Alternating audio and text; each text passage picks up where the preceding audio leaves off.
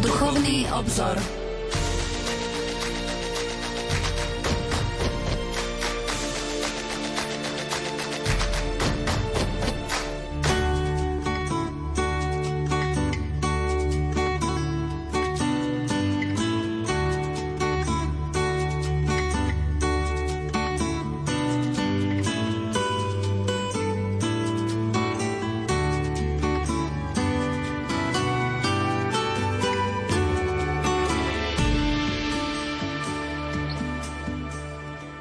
Požehnaný útorkový večer, milí poslucháči, vitajte pri počúvaní relácie Duchovný obzor.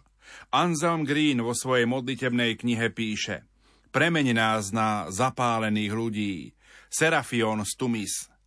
Chválime ťa, nestvorený Bože, neprebádaný, nevýslovný, ktorého stvorenie nemôže pochopiť. Chválime ťa, teba, ktorého poznáva jednorodený syn, ktorý ťa zvestoval celému stvoreniu. Chválime Teba, ktorý poznáva svojho syna a zjavuje svetým jeho slávu, lebo Teba poznáva Tvoje splodené slovo, ktorom sa ukazuje svetým. Chválime ťa, neviditeľný oče, darca nesmrteľnosti. Si prameň života, zdroj svetla, prameň všetkej milosti a pravdy, milovník ľudí a priateľ chudobných, ktorým všetkým prináša zmierenie a skrze navštívenie svojho milovaného syna všetko priťahuje k sebe. Prosíme ťa, Premeň nás na zapálených ľudí, daj nám ducha svetla, aby sme spoznali Teba, pravdu a toho, ktorého si nám poslal, Ježiša Krista. Milí poslucháči, v dnešnej relácii Duchovný obzor ponúkneme výklad boskej liturgie od svätého Jána Zlatoústeho z ukrajinského grécko-katolického katechizmu Kristus naša pascha. Naším hostom bude Ján Krupa, riaditeľ neziskovej organizácie Pralumen. Pokojný dobrý večer a ničím nerušené počúvanie vám zo štúdia Rádia Lumen Prajú. Majster zvuku Peter Ondrejka, hudobná redaktorka Diana Rauchová a moderátor Pavol Jurčaga. Kriste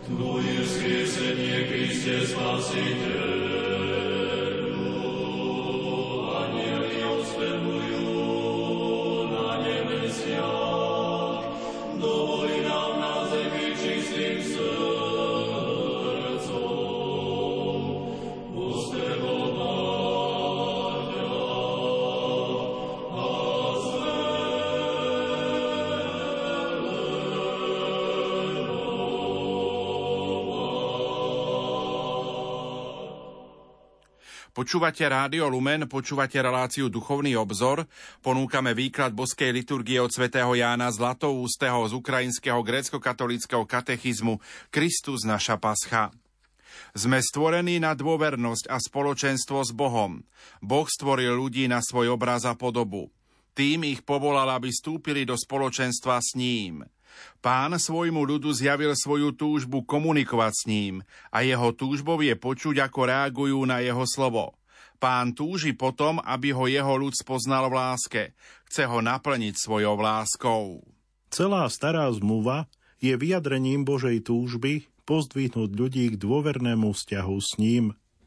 Starozmluvný zákon a prikázania, chrám a obety, sveté dni to všetko malo za cieľ vytvoriť vhodné podmienky pre dôverný vzťah človeka s Bohom. V Novej zmluve Boh robí ľudstvo hodným vstúpiť do plného spoločenstva s ním. To sa uskutočňuje prostredníctvom Krista vo Svetom duchu. V skutku nová zmluva sa uskutočnila v Kristovi, vtelenom Božom synovi. Kristus v sebe neoddeliteľne spojil Boží život a život ľudstva. Náš život v Kristovi, naša modlitba, je prehlbovaním tohto daru spoločenstva.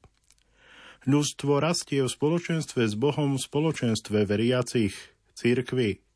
Cirkev je Kristovo telo. Najplnším vyjadrením modlitby je teda cirkevná liturgická modlitba, čiže bohoslužby. V týchto službách sme zjednotení s Bohom a navzájom a jedným srdcom a jedným hlasom tvoríme Božiu rodinu. Treba poukázať na trojičný charakter bohoslúžieb. Modlitba cirkvy sa obvykle obracia na Otca skrze Syna vo Svetom duchu. Na Otca skrze Syna, pretože nikto nemôže prísť k Otcovi inak ako skrze Syna vo Svetom duchu, pretože duch sa v nás modlí nevysloviteľnými vzdychmi. Pôsobením Svetého ducha modlitba cirkvi stúpa k Otcovi skrze Syna. Za každým, keď na začiatku svojich modlitieb alebo každodenných záležitostí vzývame meno Najsvetejšej Trojice, vyznávame svoju jednotu s Otcom, Synom a Svetým Duchom a celý svoj život naplňame svetlom Najsvetejšej Trojice. Nesmieme opomenúť cirkevný charakter bohoslúžieb. Kristus učil svojich učeníkov, aby spoločne ako spoločenstvo Božích detí oslovovali Boha slovami Otče náš. Modlitby bohoslúžieb vychádzajú z celého spoločenstva veriacich. Modlitba cirkvi ako Kristovho tela zjednocuje všetkých veriacich.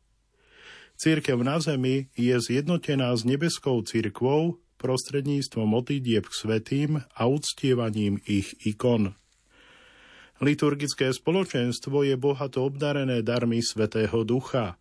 Vďaka týmto darom je každý z veriacich aktívnym účastníkom bohoslúžieb. Všetky dary a všetky služby sa navzájom prelínajú a doplňajú, takže všetky smerujú k rastu celého spoločenstva ako jedného tela. Takisto netreba opomenúť eschatologický charakter bohoslúžieb. Liturgia bohoslúžieb cirkvy zjavuje Božie kráľovstvo, ktoré je už medzi nami a ktoré zároveň ešte len príde. V skutočnosti sa modlíme. Príď kráľovstvo Tvoje. Bohoslužby v sebe zjednocujú už uskutočnenú plnosť kráľovstva a očakávanie jeho zjavenia v budúcom veku.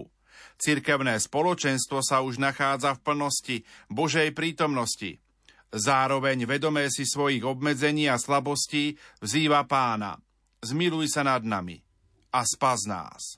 V tomto neustálom raste skúsenosti s Božou prítomnosťou božské už prevyšuje ľudské ešte nie. Je to zrejme napríklad v liturgii. Eucharistická modlitba vlastne spomína druhý a slávny príchod ako niečo, čo sa už stalo. Toto vidíme aj na ikone Spasiteľa v sláve. Nádhera liturgických rúch, obradov a nádob už poukazuje na skúsenosť nebeskou slávou, pričom odráža nebo na zemi a anielskú nebeskú liturgiu. Loď chrámu, teda chrám veriacich, je obrazom plnosti kresťanského spoločenstva ako Kristovho tela. Veriaci sú teda v očakávaní orientovaní na svetiňu. Tento priestor okolo svetého stola predstavuje plnosť Božího kráľovstva, to, čo ani oko nevidelo. Ikonostas chrámu odhaľuje túto polnosť a zároveň naznačuje, že musíme pokračovať v ceste do kráľovstva. A napokon spomeňme kozmický charakter bohoslúžieb. Mnoho ráz a rozličným spôsobom čítame v liste Hebrejom. Sa neviditeľný Boh zjavil ľudstvu prostredníctvom slov osôb, ktoré si vyvolil a prostredníctvom stvorenia. V týchto posledných dňoch prehovoril k nám synovi, ktorý je jeho vteleným slovom. Čo sa týka stvorenia, svet bol stvorený ako dobrý a preto je prostriedkom našej komunikácie s Bohom.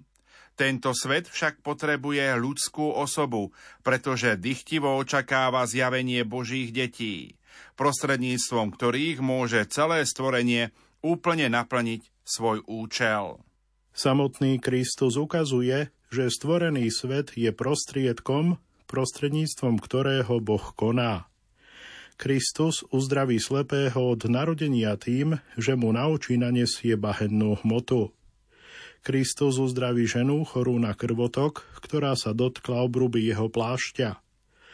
A pri premenení jeho šaty žiaria božským svetlom. Všetko to, čo Kristus robil počas svojho pozemského života, naďalej koná prostredníctvom bohoslúžieb svojej cirkvy a prostredníctvom svetých tajomstiev, teda sviatostí. Preto cirkev prostredníctvom bohoslúžieb počas tajomstiev a vo sviatočné dni požehnáva a posvecuje hmotné predmety, prostredníctvom ktorých svedčí o Kristovej prítomnosti a spásonostom pôsobení. Blahosloven si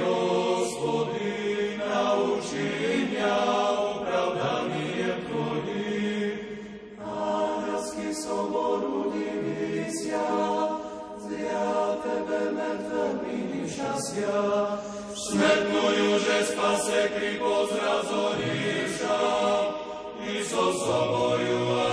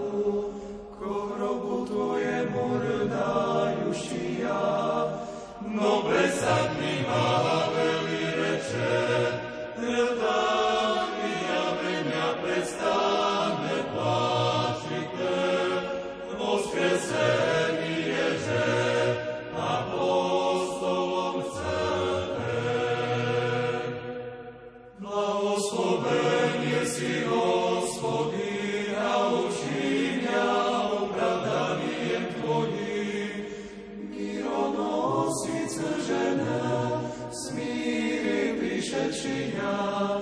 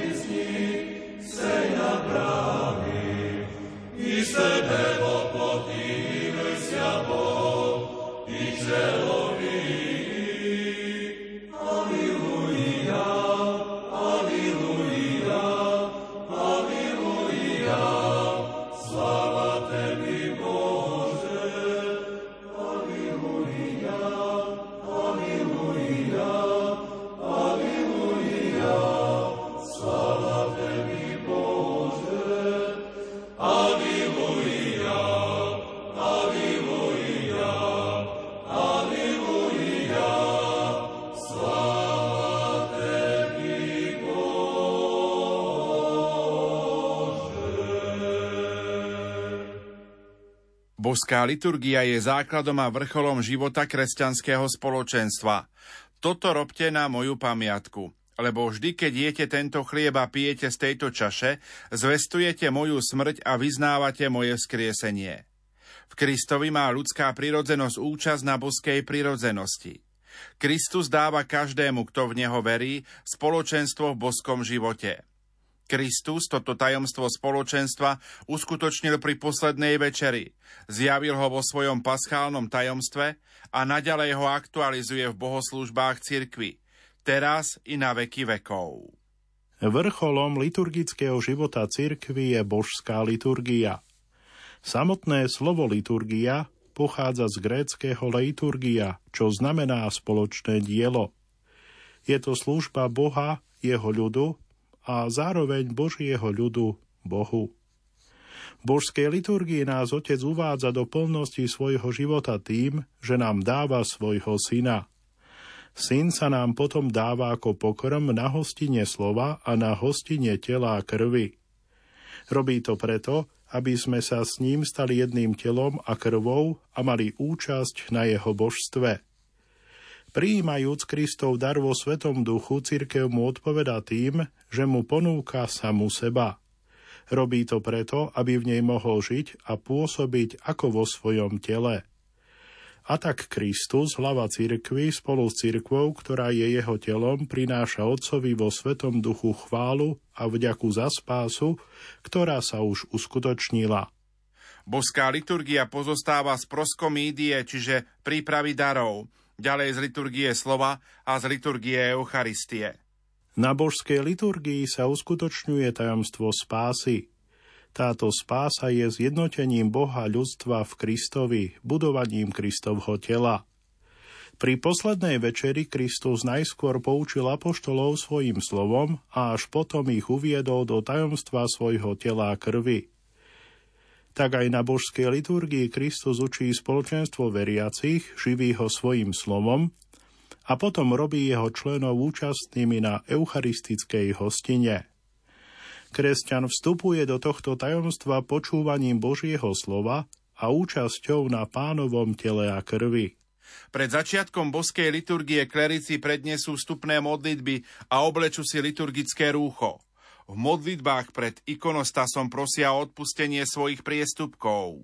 Uvedomujúci svoju ľudskú krehkosť prosia pána, aby ich na prosby Božej Matky posilnil na túto službu. Význam a symboliku všetkých bohoslužobných odevov dobre ilustruje modlitba pre obliekanie stichára po latinsky alby. Ako ženícha ozdobil ma vencom, ako nevestu okrášlil ma skvostmi. Na liturgii kňaz predstavuje Krista ženícha pred spoločenstvom a tiež cirkev ako nevestu pred Bohom. Kňaz oblečený v liturgickom rúchu začína slávenie proskomídie. Proskomídia uvádza veriacich do boskej liturgie. Proskomídia má svoj názov zo starobilého zvyku, keď veriaci prinášali na liturgiu rôzne dary. Chlieb a víno sa použili na Eucharistii, zatiaľ čo ostatné dary sa použili pre potreby núdznych a pre duchovenstvo. Eucharistické zhromaždenie veriacich tak malo aj sociálny rozmer, vzájomnú výmenu darov. Preto sa pánova večera nazývala aj Večera lásky. Základným úkonom proskomídie je príprava chleba a vína, pretože to sú veci, ktoré Kristus použil pri poslednej večeri. Chlieb a víno sú Božie dary a zároveň výsledok práce ľudských rúk. V starom zákone chlieb znamenal to, čo bolo najpotrebnejšie na udržanie života. Zatiaľ čo víno znamenalo slávnosť, radosť duše pred Bohom. Chlieb a víno boli základom hostiny, na ktorej sa božská múdrosť ponúkala veriacim ako pokrm. V Novom zákone pri tajomnej večeri Kristus ponúkal chlieb a víno ako dar seba samého za život sveta. V odpovedi na to my prinášame chlieb a víno na znak darovania nášho života Kristovi. Proskomídia sa vykonáva s bochníkmi špeciálne pripravenými pre Eucharistiu. Nazývajú sa prosfory. Toto slovo pochádza z gréčtiny a znamená prinesený, prinesené. Z prvej prosfory kňaz vykrojí baránka a položí ho na diskos. Vykrojovanie baránka je sprevádzané slovami z Izaiášovho proroctva o baránkovi vedenom na zabitie. Kristus je paschálny baránok, ktorý berie na seba hriech sveta. Na baránkovi vykrojenom z prosfory je otlačená pečať so slovami Ježiš Kristus víťaz. Tieto slová sú predzvesťou polnosti budúceho veku, o ktorom svätý Pavol napísal, a keď mu bude všetko podrobené, vtedy sa aj sám syn podrobí tomu, ktorý mu všetko podrobil, aby bol Boh všetko vo všetkom. Víno a voda naliaté do kalicha symbolizujú krv a vodu, ktoré vyšli z Kristovho boku, keď bol prebodnutý kopijou. Svetý Ján Zlatoustý učí, v tej krvi a vode bol symbol krstu a eucharistických tajomstiev. Z obidvoch pochádza cirkev. Zo svojho boku teda Kristus utvoril svoju cirkev tak, ako utvoril Evu z boku Adamovho.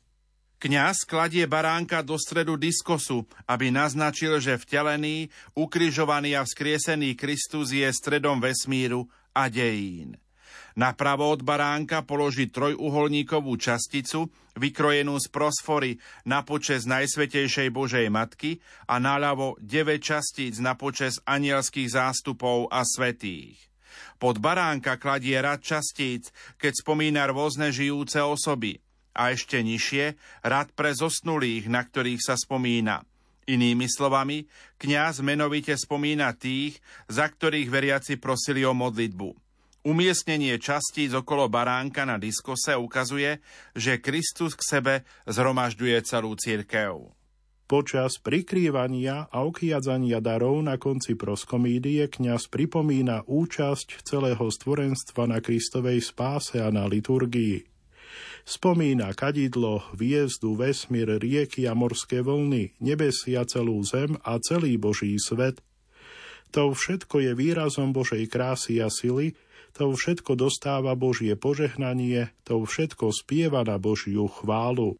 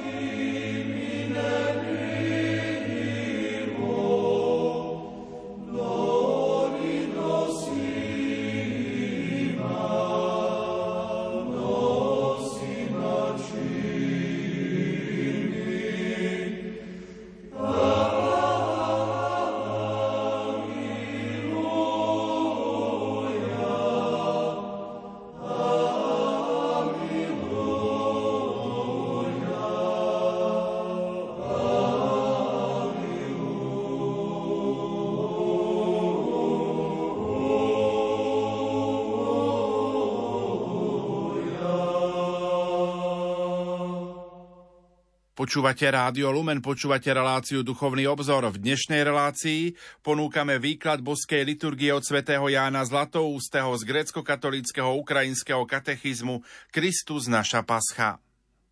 Našim hostom je Ján Krupa, riaditeľ neziskovej organizácie Pralumen. Kňaz slúži proskomídiu vo svetini za zatvorenými kráľovskými dverami.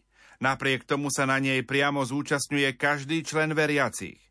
Veriaci sa zúčastňujú na proskomídii predkladaním prozieb o modlitby za seba a za druhých a prinášaním obetných darov. Umiestnenie pomenovaných častí zvedla seba na diskos ukazuje, že všetci veriaci patria do jedného Kristovho tela. Vyjadruje sa tak ich spoločenstvo s Bohom a medzi sebou navzájom. Každý z veriacich je jedinečnou osobou, ktorú Boh pozná podľa mena a zároveň si nikto nevystačí sám so sebou. Keď prinášame a obetujeme Bohu všetky starosti svojho života, prekročujeme svoj súkromný život a vstupujeme do nového a cirkevného, komplexného a univerzálneho spoločenstva. Teraz sú veriaci pripravení na spoločné dielo, liturgiu. Pri požehnaní kadidla počas proskomídie kňaz hovorí Kriste Bože náš, prinášame Ti kadidlo ako ľúbesnú duchovnú vôňu – príjmi ho na svoj nebeský prestol a zošli nám milosť svojho presvetého ducha. Dým kadidla, ktorý stúpa k nebu, znamená naše modlitby stúpajúce k Bohu a keď naplní chrámovú budovu, je znamením prítomnosti Svetého Ducha. Preto na začiatku liturgie slova diakon okiadza oltára ikony, ako aj veriacich, ktorí sú živými nositeľmi Božieho obrazu. Po proskomídii nasleduje liturgia slova.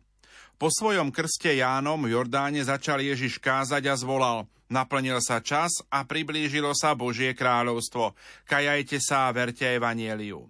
Kráľovstvo hlása tri roky, hlása a uvádza ho do života v paschálnom tajomstve.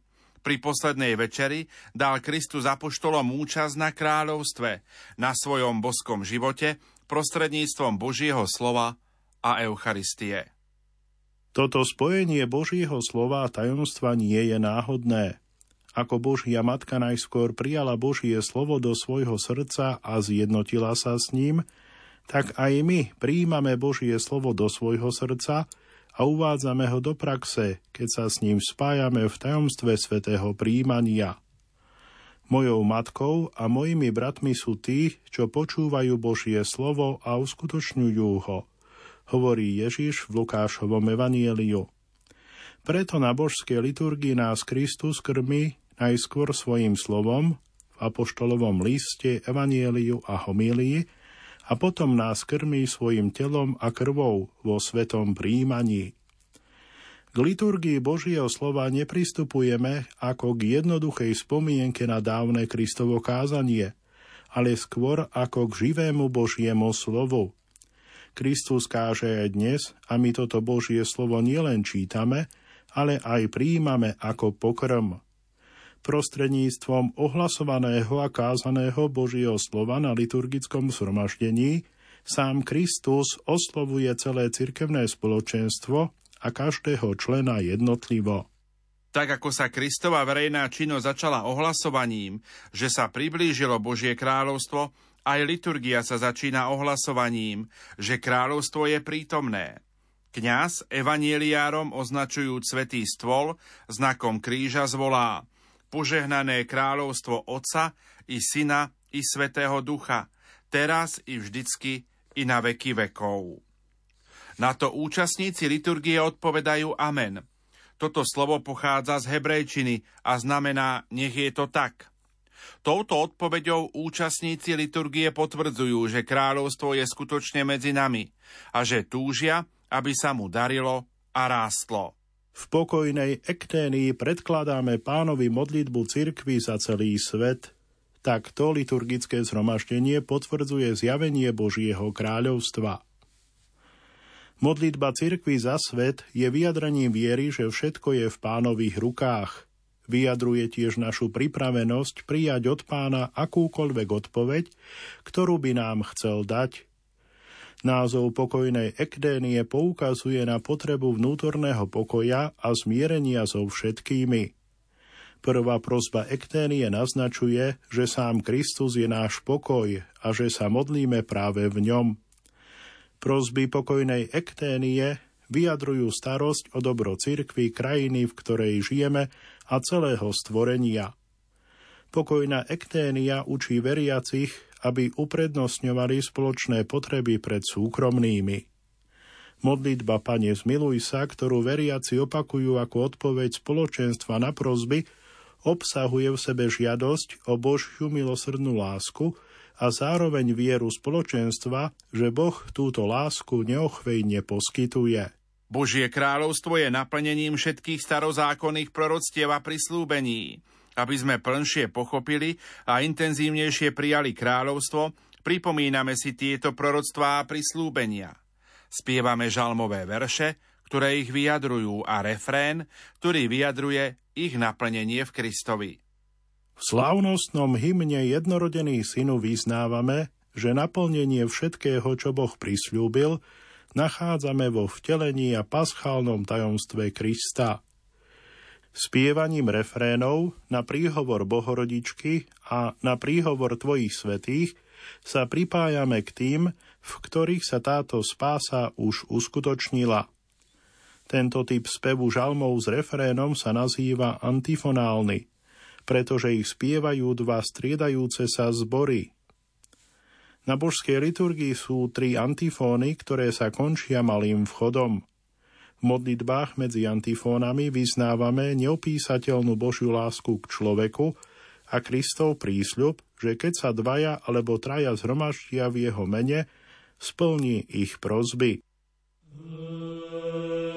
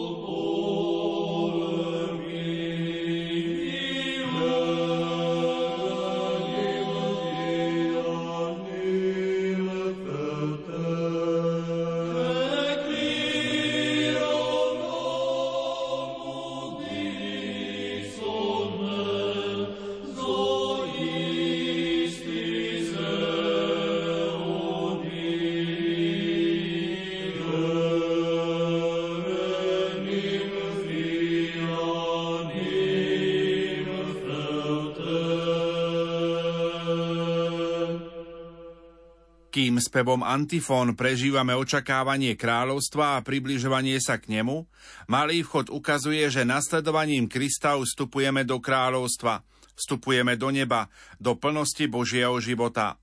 Preto sa modlíme. Pripoj k nášmu vchodu sprievod svätých anielov, aby sme ti spolu s nimi slúžili a velebili tvoju dobrotu. Slovami pre múdrosť stojme úctivo nás diakon vyzýva, aby sme upriamili svoju pozornosť na Božie slovo. Veriaci odpovedajú uctievaním jeho múdrosti, ktorá sa prejavuje v evaneliári. Pripravujú svoje srdcia na prijatie Božieho slova počas jeho ohlasovania. A tak veriaci, majú sklonené hlavy, spievajú Poďte, pokloňme sa a padnime pred Kristom. Kňaz vstupuje do svetine s evanieliárom. Je to znamenie, že to Ježiš Kristus, jediný veľkňaz, slávi boskú liturgiu. Kristus je neviditeľne medzi nami a vedie nás k oltáru, tak ako všetkých predchádza evanieliár nesený diakonom. Biskup alebo kňaz predstavuje väčšného veľkňaza, ktorý raz a navždy priniesol dokonalú obetu. Vystúpil do neba a po vstupe do nebeskej svetine sedí po pravici Otca. Potom nasledujú tropáre a kondáky. Sú to hymny na počesť sviatku alebo svetého so vzývaniami Krista, Bohorodičky alebo svetých a často odhaľujú teologickú podstatu sviatku alebo spomienky.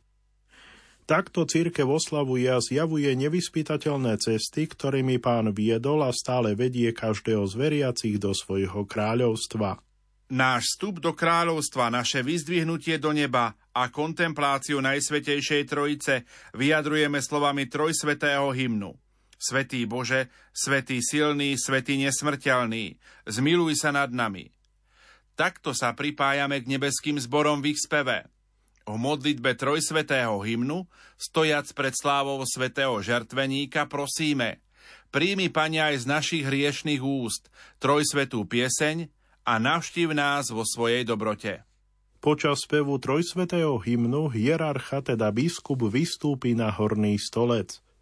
Počas čítania listu apoštola biskup sedí na svojom tróne, spolu s kňazmi po jeho pravici aj ľavici. Predstavujú tak Ježiša Krista medzi apoštolmi a symbolizujú autoritatívny učiteľský úrad cirkvy. Blahosloví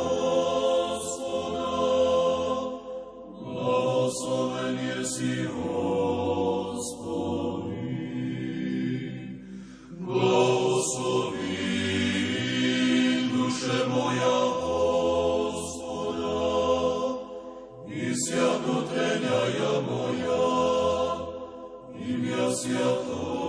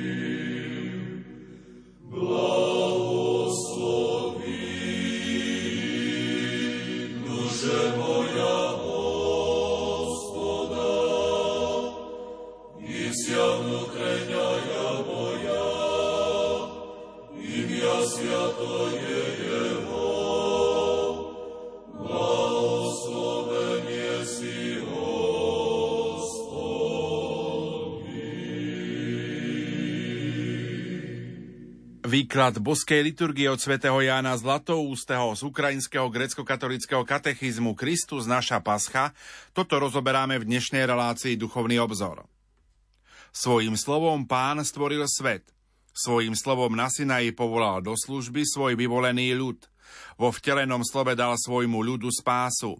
Sme povolaní prijať Božie slovo a odpovedať na ňo vo viere. Všetko, čo nám pán povedal, vykonáme. Skutočne počúvať Božie slovo znamená konať podľa Neho. Skôr sú blahoslavení tí, čo počúvajú Božie slovo a zachovávajú ho. Tí, čo počúvali Jána na púšti a tí, čo počúvali Petra v deň 50 sa pýtali, čo teda máme robiť. Keď odpovedáme na Božie slovo, príjmame jeho životodárnu silu a podobne ako Božia Matka ho uchováme vo svojom srdci a vtelujeme do svojho života. Božie slovo rozsvecuje v našich srdciach neuhasínajúce svetlo božského poznania, ako nás poučuje modlitba pred evanieliom. Počúvame Božie slovo, aby sme chápali evanieliovú náuku, aby sme mali bázeň pred Božími prikázaniami, aby sme premáhali žiadosti tela, viedli duchovný život a vo všetkom zmýšľali a konali tak, ako sa to páči Bohu. Počas čítania Evanielia skláňame hlavu na znak úctivého počúvania a prijatia Božieho slova. V homílii kňaz ohlasuje radostnú zväzť o mocných Božích činoch, vyzýva nás, aby sme stelesňovali slovo, ktoré počúvame. Poučuje a nabáda nás k napodobňovaniu týchto dobrých vecí, vysvetľuje svätý Justín, mučeník a filozof v druhom storočí. Veriaci počúvajú Božie slovo, ktoré im pán adresuje prostredníctvom čítania listu Apoštola a Evanielia a prostredníctvom homílie. Prijímajú Božie slovo do svojho srdca ako semeno, ktoré má priniesť dobré ovocie v ich živote. Prijímajúc týmto spôsobom spoločenstvo v Kristovom slove, stávajú sa jeho nositeľmi a ohlasovateľmi. V úpenlivej ekténii sa cirkev modlí, aby sme boli uznaní za hodných, keď sme spoznali pravdu, aj podľa našich skutkov byť považovaní za dobrých občanov a strážcov toho, čo je prikázané, aby sme boli zachránení väčšnou spásou. Kým v pokojnej ekténii na začiatku liturgie sme sa modlili za celý svet, v úpenlivej ekténii menovite spomíname veriacich, pridávame osobitné prozby zhromaždenia ako odpoveď na prijaté Božie slovo a prosíme Boha o pomoc pre rôzne okolnosti v živote veriacich. V Ekténii za katechumenov sa veriaci modlia za tých, ktorí sa pripravujú na krst. Modlia sa, aby ich pán vyučil v slove pravdy a počas druhej polovice Veľkého pôstu sa modlia, aby ich pán pripočítal k svojmu vyvolenému stádu. Katechumeni boli pripúšťaní k hostine slova, aby sa im pomohlo dosiahnuť duchovnú zrelosť a vyliečiť duchovné choroby. Pred začiatkom eucharistickej hostiny však boli prepúšťaní. Zostávali len veriaci, teda pokrstení, tí, ktorí sa zhromaštili, aby sa nasítili pokrmom väčšného života, telom a krvou nášho pána Ježiša Krista.